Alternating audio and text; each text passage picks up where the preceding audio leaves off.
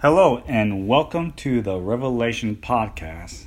My name is John, and I would like to thank you for taking the time to click play.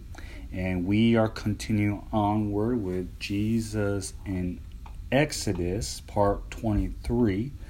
We at the end will look at chapter 13, verses 17 through 22, and it is what I like to call light of the Lord. And what I like to do in this series is I like to go into the New Testament and I like to work backwards and get back to the Old Testament with Exodus chapter 13 so that way we could see how the Word of God from the Old Testament and on into the New Testament that it is all about Jesus. It revolves around Jesus. And that's what we should do when we are studying the Word. We need to ask the question of where is Jesus in all of this? Where is He? Now, he could be in the actual presence of the story, like if we're reading in the Gospels, or we could learn something from either from the prophets or the apostles, a teaching point, a teaching point that comes from the Holy Spirit, which comes from Him. And that is what He is teaching us. Therefore, the Word of God is about Him. From Genesis to Revelation, the Word of God is about Jesus. And we should ask the question of where is Jesus in all of this? Now, to see where is Jesus in the book of Exodus, let's begin in the New Testament. In John chapter 8, verse 12,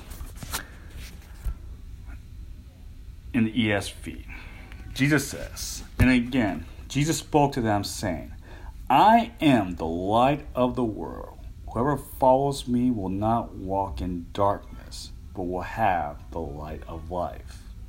And I want to look at I am the light of the world. In John chapter 1, verses 4 through 5, John the Apostle says, In him was life, and the life was the light of men. The light shined in the darkness, and the darkness has not overcome it. And continue on in John chapter 1, verses 7 through 9. John the Apostle writes about John the Baptist. He provides John's account of Jesus. He came as a witness to bear witness about the light, that all might believe through him. He was not the light, but came to bear witness about the light, the true light who gives light to everyone, was coming into the world. In verse 10, he was in the world, and the world was made through him, yet the world did not know him. Paul testifies about Jesus. Colossians chapter 1, verses 16 through 17. For by him all things were created, in heaven and on earth, visible and invisible rather thrones or dominions or rulers or authorities. All things were created through him and for him. And he is before all things, and him all things hold together. Jesus created all things. He spoke all things into existence, and he did that on day one. And God said, Let there be light, and there was light. And God saw that the light was good, and God separated the light from the darkness. God called the light day, and darkness he called night. And there was evening and there was morning, the first day. Whoever follows Jesus will not walk in darkness. Jesus was the light that guided the Israelites out of Egypt in Exodus chapter 13, verses 17 through 22. When the Pharaoh let the people go, God did not lead them by the way of the land of the Philistines, although that was near. For God said, Lest the people change their minds when they see war and return to Egypt. But God led the people around by the way of the wilderness toward the Red Sea. And they moved from Succoth and encamped at Etham on the edge of the wilderness. And the Lord went before them by day in a pillar of cloud to lead them along the way, and by night in a pillar of fire to give them light, that they might travel by day and by night. The pillar of cloud by day and the pillar of fire by night did not depart from before the Lord. When Pharaoh let the people go, God did not lead them by the way of the land of the Philistines, although that was near. For God said, Lest people change their minds when they see war and return to Egypt. So God led them around by the way of the wilderness toward the Red Sea. God let them go God led them a long way to the promised land because they were not ready for it. When we follow Jesus, we must pick up our cross to follow him. This could be hard and long. Jesus is a way to eternal life. Jesus' way to eternal life is not broad, but it is narrow. At the end of the Israelites' journey, there were only two out of the 600,000 that made it to the promised land Joshua and Caleb. God is faithful to his promises. And we see that with Joseph, you know, and the people of Israel went up out of the land of Egypt, equipped for battle. Moses took the bones of Joseph with him. For Joseph had made the sons of Israel solemnly swear, saying, God will surely visit you, and you shall carry up my bones with you there.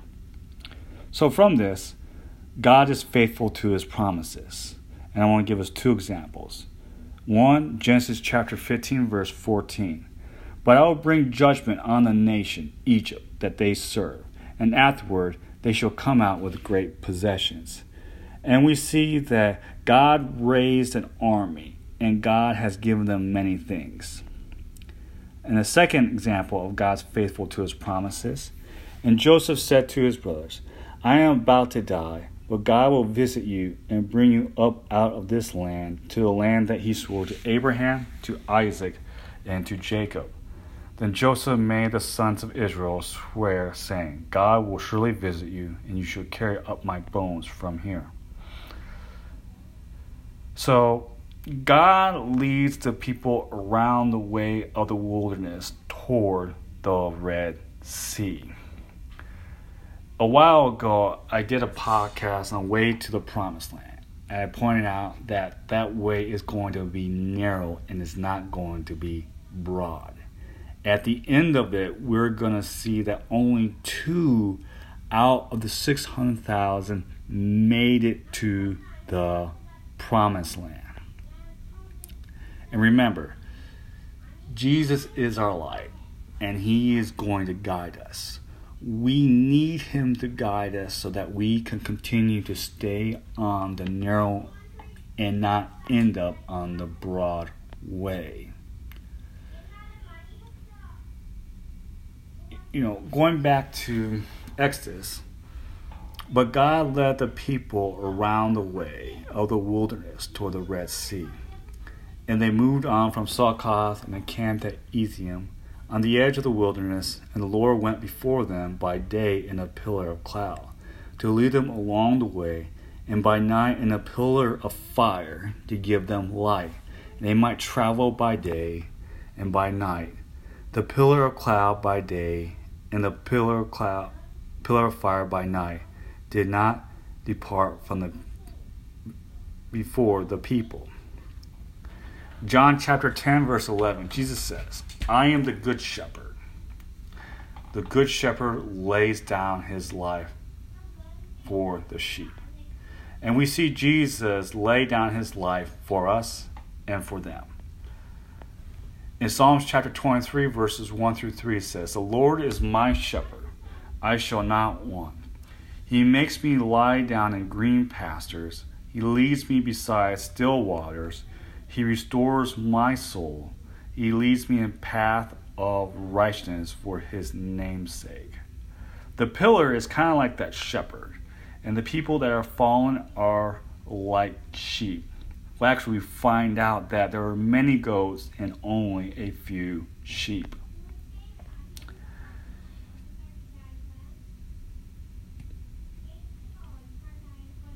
You know, God leads us. And not only did He create physical light and was He just that physical light in the Old Testament, but His light also gives us life. In John chapter 1, verse 4, He gave life. In Him was life, and the life was the light of men. John chapter 1, verse 9. The true light, which gives light to everyone, was coming into the world. Those that are born of the Spirit. Romans chapter 8, verse 9. You, however, are not in the flesh, but in the Spirit. If in fact the Spirit of God dwells in you, anyone does not have the Spirit of God does not belong to him. So, with the Spirit of God being born of the Spirit, we have the light that will lead us in John chapter 3, verse 6 that which is born of the flesh is flesh, and that which is born of the spirit is spirit. And Romans chapter 8, verse 13 For if you live according to the flesh, you will die. But if by the Spirit you will put to death the deeds of the body, you will live. When we live our life in the flesh, we live in darkness and we can't see the light. So that's why we need to live our lives in the Spirit so we can see the light and be guided for us to stay on the narrow path. In Romans chapter 8, verse 14, for all who are led by the Spirit of God are the sons of God. Now, the Spirit leads us just as the pillar of fire led the Israelites into the promised land. The Spirit of truth guides us. 1 John chapter 5 verse 6. This is he who came by water and blood Jesus Christ, not by the water, only but by the Spirit and the blood. And the Spirit is the one who testifies because the Spirit is the truth. In Hebrews chapter 10, verse 16, this is a covenant that I will make with them after those days, declares the Lord. I will put my law on their hearts and write them on their minds. In the episode where I did remember the Lord, you know, I talked about the Holy Spirit, you know, reminds us the word of Christ. And that's why Jesus is the light of the world. He has given us the light through the Holy Spirit. And that Holy Spirit guides us and it reminds us. And we see at John chapter 16, verse 13 When the Spirit of truth comes, he will guide you in all the truth. For he will not speak on his own authority, whatever he hears, he will speak and he will declare to you the things that are to come. In John chapter 14, verse 17, even the Spirit of truth, whom the world cannot receive, because it neither sees him nor knows him. You know him, for he dwells with you and will be in you. In John chapter 14, verse 26, but the Helper, the Holy Spirit, whom the Father will send in my name, he will teach you all things and bring you to your remembrance all that I have said to you. So we see that the Holy Spirit is that light for us and that He will guide us. In Proverbs chapter 20, verse 27, the spirit of man, in other words, the spirit of man, the inner man, is the new spirit that we get when we are born again. The spirit of man is the lamp of the Lord, searching all his innermost parts.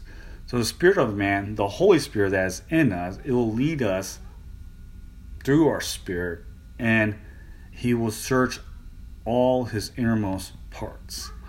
And all His innermost parts, and the Holy Spirit searches what's inside a man. He reveals what's inside a man according to His Word. In Psalms 119, verses 1 through 30, the unfolding of your words gives light. It imparts understanding of the simple. So the word is communicated to where we understand it. The Spirit guides us, it leads us.